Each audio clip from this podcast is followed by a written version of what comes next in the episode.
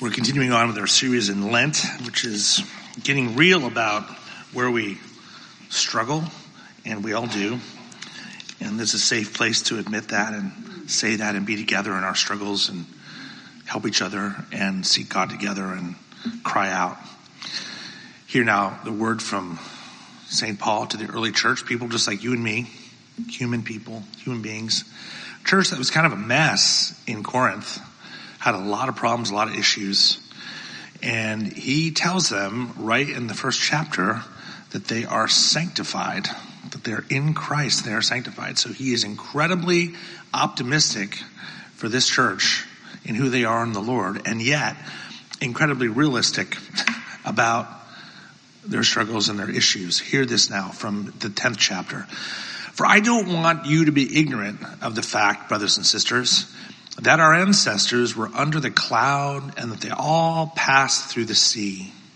They were all baptized into Moses in the cloud and in the sea. They ate the same spiritual food and drank the same spiritual drink. For they drank from the spiritual rock that accompanied them. And that rock was Christ.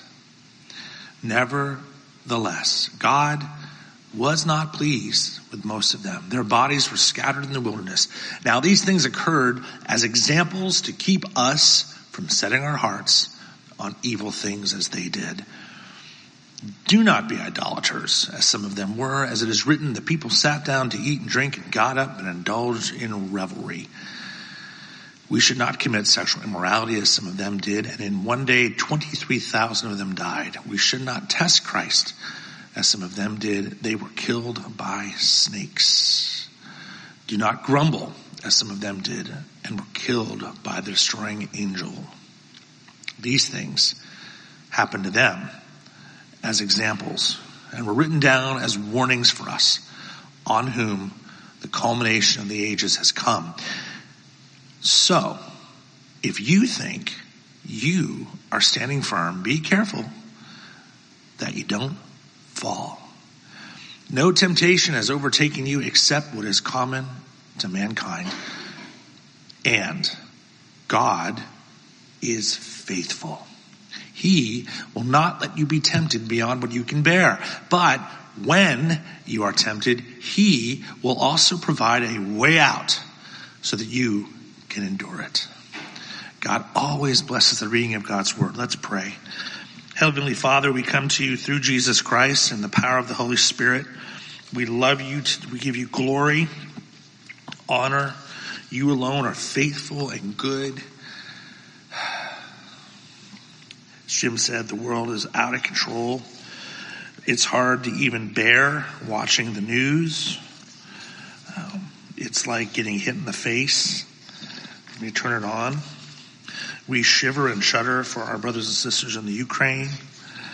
Um, and we know there's suffering and people in pain all around us too, in our neighborhoods who are lost and who are um, poisoned by the lies of the enemy who would tear them down and destroy. Uh, we too, God, are vulnerable. And we hear a text like this and we are reminded of that. We are kind of slapped in the face with that. So be with us today. Uh, help us to hear your word. I pray the words of my mouth and the meditations of all of our hearts would be pure and acceptable in your sight, O Lord, our rock and our redeemer. Amen.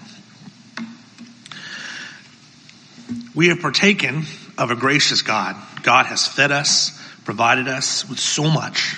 This church, this building, this music, ears, eyes, taste buds, uh, love, hopefully, for you. Um, so much. Same for Israel. But Israel's history warns us that um, we who are provided for still have this habit of turning against, turning away from the God who provides so well. So we got to be careful and also know that the God who provides doesn't stop providing when we're tempted. God provides a way out when we're tempted. So, That's the big picture. Break it down. Israel was so blessed. They had freedom from Egypt. They had a sea that opened up.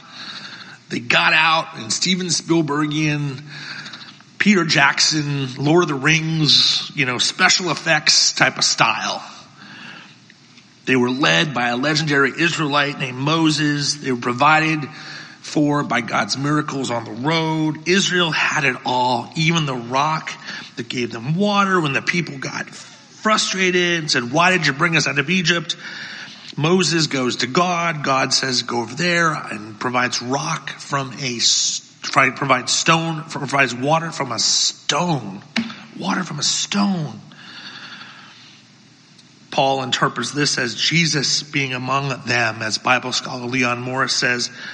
Paul refers to Christ and sees him, Christ, as following the Israelites and continually giving them a drink. What an image. Like when you're on that race and the people sit along the sidelines with the Gatorade. And you grab it and it spills. It's going to be take what you can. Paul transfers the title, the rock, used of Yahweh to Christ. It's a pretty big deal because it shows that Christ was pre-existent. Anyway, Israel had miracles, food, an epic leader, Moses, no less than Moses, miracles, parting of the sea, and they had Jesus with them. And yet, and yet, nevertheless, verse 5, God was not pleased with most of them. Their bodies were scattered in the wilderness. Is this because God is capricious? Is this because God suddenly changed his mind like an unstable parent? who suddenly you walk on eggshells and suddenly they flip out. No, no. It's not God who's capricious and changes his mind. It turns out it's Israel. It's us. For, sure, uh, Paul tells us here in what is not an exhaustive list of sins, but is a list of four sins that shows how they lose their way. Idolatry, sexual immorality, and testing and grumbling. So idolatry, as scholar W.H. Mayer writes, many in Israel became idolaters. The illustration that Paul uses is from Exodus 32, where it is said that Israel had Aaron make a golden calf. And then they got up to play in the KJV, it says in the King James Version, that is to dance in ceremonial revelry, just like the pagans did around their calf. Second, besides this idolatry and dancing around a gold statue, there is sexual immorality. Scholar Leon Morris describes it this way. He says there were sacred prostitutes found at many shrines. And in the town of Corinth, to whom Paul is writing this letter, they were known for this. But Paul's primary reference is to the incident from Israel's life in Numbers when the Israelite men began to indulge in sexual immorality with Moabite women and joined in worshiping the Baal of Peor, their, their other, the, the god that this women, we, these women served.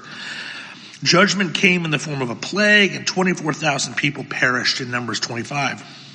Paul speaks of 23,000, but the numbers are rounded up. Well, then we get these third and fourth sins here, and they kind of go together. Paul warns against testing Christ and grumbling. Grumble, grumble, grumble. The idea here is verbalizing a negative attitude toward the situation God has put them in and the leaders God has given them. Verbalizing a negative attitude toward the situation God's put them in and the leaders God's given them. And we get a reference to Numbers 21 Israel is headed to Mount Hor by way of the Red Sea and Numbers 21 says the people became impatient on the way. Think about that. They became impatient on the way. Who can relate? and then the people spoke against God and against Moses. Why have you brought us out of Egypt to die in the wilderness? Well, God sends biting serpents to punish Israel if people get bitten. Then God gives Moses instructions to make a serpent on a pole, and then the bitten people look up and they live. This is a type of Christ, Jesus on the cross. That's sort of a, a prefiguring of that. Then there's a second reference from number 16. There's a guy named Korah who, with 250 guys, gangs up on Moses and Aaron, says, you know, you don't know what you're doing, so to speak. Then the ground opens up, swallows these dudes up and then the Israelites get mad at Moses. And then God gets mad at them. And Moses and Aaron have to make atonement before God for the crowd that rejected them. Who does that remind you of? That's a prefiguration of Jesus in the Old Testament.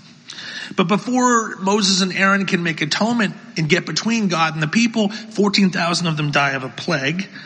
But they stop further deaths by intervening and standing between God and the sinful people, which again prefigures Jesus standing between our sinfulness and God. So, out of this story, we get this warning. Paul says, So, if you think you are standing firm, be careful that you don't fall. It turns out we are all still idol factories. Our culture we are a mess sexually, and we grumble constantly. This is us. Pick an idol. One of our big idols is success, the need to impress. I knew a pastor years ago. As I sat across from the table, he was well known. I sat across a table from him, and he made this statement to the effect he had about a 100, 200 member church, and he made a statement to the effect that if, if his church didn't grow to 500 members in a certain amount of time, he was going to feel like a failure. Not long after that, the pastor was brought up on over 20 disciplinary charges by his church's regional officials for his abuse of power. I had a ringside seat to the whole mess. The pastor who I learned good things from also has been a lifelong lesson for me of the danger of losing our way and making an idol out of success. What you serve will control you. And if you serve growth and popularity, that's going to own you like that. In serving growth and success, he lost his way. His statement about church growth and his identity being in that was a warning sign of idolatry in his life. He let his church's size define him more than the size of his God. So of course he got compromised. Now we all, of course, we all want to see growth, but it can't be the goal since, since it's not something we can control. Our only goal is faithfulness to God. And as we do that, God will bring the growth in His time, in His way, which may or may not be our way. Sometimes you grow out, sometimes you grow up. Sometimes you're pruned, sometimes you bloom. This is how it is. St. Paul says it earlier in this very letter. So neither he who plants nor he who waters is anything, but only God who gives the growth. He who plants and he who waters are one and each will receive his wages according to his labor. For we are God's fellow workers. You are God's field, God's building. This isn't my church. This isn't Jim's church. This is God's church. We are the servants. We belong to God who loves us, but we're tempted toward idols that want to own us idols that we allow to define us. Success, whatever that means, popularity, money, mammon, stuff, status, appearances, looking like you have it all together, peacocking around. Even our view of the church and what we think the church should be can become an idol we were talking about the pre-pandemic church in staff the other day and the post-pandemic church and saying, you know, everything's changed. And even pastors who've been in this longer than Jim and I are saying this is a whole new world. It's we're not going back. This this is a new thing, and nothing we've ever done has prepared us for what we're facing now in the church. If we start to serve a certain image of what the church should be, or certain growth on our timetable, or a certain demand of a certain kind of popularity of our church, that's going to own us more than God. And look out, that is a path to ruin. We'll lose our way, guaranteed. God help us. So idolatry, I frame that as one form of idolatry today. There are many. And then there's sex. We have heard of well-known evangelical leaders who have fallen from their once lofty positions again and again and again. Bill Hybels, Willow Creek, resigns for credible accusations of inappropriate conduct with women. I've been to Willow Creek Church. It's a, it's a place to learn a lot from. Very sad. Ravi Zacharias, the dynamic and gifted evangelist and teacher, investigated for credible accusations of horrible misconduct. The, yeah. Just a couple weeks ago, Bruxy Cavey, the dynamic head pastor of a large Anabaptist church in Canada, resigned for having an affair with a female parishioner. And now this week, Mark Galli from Christianity Today, whose books I've read, stands credibly accused of sexual harassment for which Christianity Today magazine didn't do squat about. And now they they know it and they're repenting. It just doesn't stop. Well, be careful if we think we're standing firm lest we fall. It can happen to anybody, anywhere, anytime. And it starts with our minds up here. We have to guard and be vigilant. Be careful if you're standing firm lest you fall. Part of the battle is knowing that you're vulnerable. And we see signs of vulnerability everywhere in the wider church. I wonder if there isn't a connection too between the idolatry of success and sexual misconduct. I think in some cases the two can, can go together. Well, lastly, there's the grumbling. Paul warns us about verbalizing a negative attitude toward the situation God has put us in and a negative attitude toward the leaders God has given us. This is the story of Israel Debbie and Donnie Downers on steroids. This is Israel. Paul's language is very ominous here. It's deadly. Serpents. I mean, did you hear that stuff? Serpents biting people, ground swallowing people up. But isn't that what toxic, toxic language does anyway? existentially, if you're verbally toxic and negative, you know the SNL skit with Debbie Downer and Rachel Grouch? It's very funny. Um, classic. But what that, it's kind of humorous, but what this does anyway is it toxifies the atmosphere. It swallows you up anyway. It, it, uh, is a serpent of a sort, of a sort that bites. We need to be very, very careful about the voices we listen to and how these voices affect our voices and the ways that we talk about church, our communities, other people in the body of Christ with whom we disagree. I've said it before. I'm going to say it again and again and again. There are news networks making millions, tens of millions of dollars out of keeping people mad all the time. No interest in mutual dialogue and growth. It's just to keep you in your reptile brain like you're fleeing a grizzly bear. And that's great when you're fleeing a grizzly bear, but it's not good for building a society. It is toxic. And we as a church, one of my dear, one of my deepest felt projects as a Christian leader is to call us to restore civility and to be the vanguard of restoring civility in a culture that has become so vicious and so toxic and so nasty and everybody's canceling everybody right and left. And I'm all for disagreement and healthy debate. That's great. We are far from that. It is vicious and nasty and contagious and we are our own serpents and our own toxicity is swallowing us up and God deliver us from that. Well, idolatry of success and other stuff, sexual temptation, and grumble, grumble.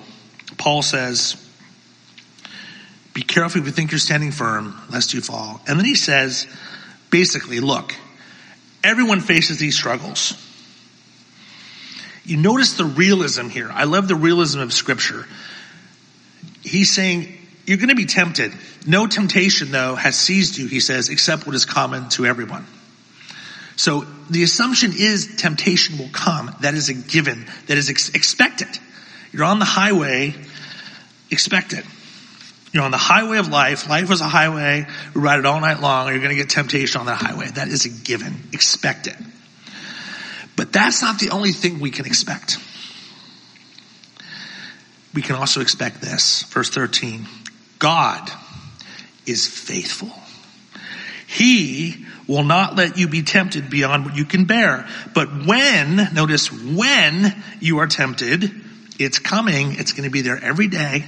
When you are tempted, He will also provide a way out so you can endure it. If life is a highway and we ride it all day long, temptation is guaranteed to roll up again and again. Know this. God will always provide an off ramp. God will always give you an off ramp. Maybe immediately in the moment, maybe ahead of time, or maybe even after you've been down that road a while and you've been naughty, we've been naughty and God says, hey, you can still get off here. I knew some, I knew a guy, a couple guys I've talked to over the years who when they were on business trips, they would go and disable the cable TV in their hotel room so they wouldn't be tempted while they were alone on business trips to watch naughty things on late night television, right? That's a way of creating your own off ramp, right? And there's all kinds of stuff out there that you can get out ahead as you map out your life, plan your own off ramp. But there's assurances here. It'll be there. Guaranteed. So the question is, if we know we're going to be tempted and we list these sorts of temptations among many others toward grumbling, toward sexual morality, toward idolatry, we assume that's going to come we also can assume off ramps are going to be there. So the question to ask is, what's, what blocks us from our off ramps? What prevents you and me from taking the off ramps to freedom from temptation that God provides? Consider this. If you fall under sexual temptation of some kind, sometimes shame can be a roadblock to the off ramp that God provides. God provides a close friend or confidant with whom you can confess looking at things on the internet you shouldn't look at or even tempting thoughts or a past experience. You have a place to confess that, but you're too ashamed to do that. So shame is a roadblock. And some of us, I didn't, but some of us grew up in churches where shame was leveraged as a way to transform you to shame you. That's anti-gospel. We don't shame people in a transformation. We love people in a transformation. Come here. I want to be, as your pastor, that safe space. Jim does too. Other elders here do too. We strive for that. You know, that whatever you're dealing with, come to us and tell us about it. And we'll, we'll tell you, you know, what we think, we, but we'll also love you right there. I always say to young, say to, you know, college kids or something, hey, if you wind up in a chicken coop with your eyebrows shaved late at night, wait, and you, and you, and you need someone to come rescue you, call me or whatever, you know, or whatever wild scenario you can think of you know, I'll come pick you up and we'll talk about it later or whatever, you know, whatever scenario you might be in, we want to be here. we don't shame people. Um, so sometimes the shame becomes a roadblock that keeps you from taking that off ramp to get away from temptation. Sometimes our expectations become a roadblock. If we fall into the temptation to be negative or to grumble, Sometimes our expectations become a roadblock. They become so profound, like Israel had a certain expectation of the way life should be in the wilderness. And that became so big, so live for them that that's all they could see. And it blocked them from seeing and celebrating God's presence in the off ramps he was giving. Say, I'm over here, I'm over here, come here, I'm providing over here, I'm over here. But they were, their, their expectations were so big. Sometimes people do that with church or with life things don't go well and we lose the opportunity to escape our negativity over that. Or if we fall into idolatry of some kind, like idolatry of success or idolatry of a certain measure of success, our momentum toward that idol makes us blow right past the off ramp that Jesus provides. We're speeding toward that idol like my friend who was that pastor. Gotta grow, gotta keep growing, gotta keep, you know. And it goes from being something you desire to something you require, something you've got to have, you know, and you get so caught up in it, you blow right past Jesus on the road to saying, come here, come here. I love you. I define you more than your success.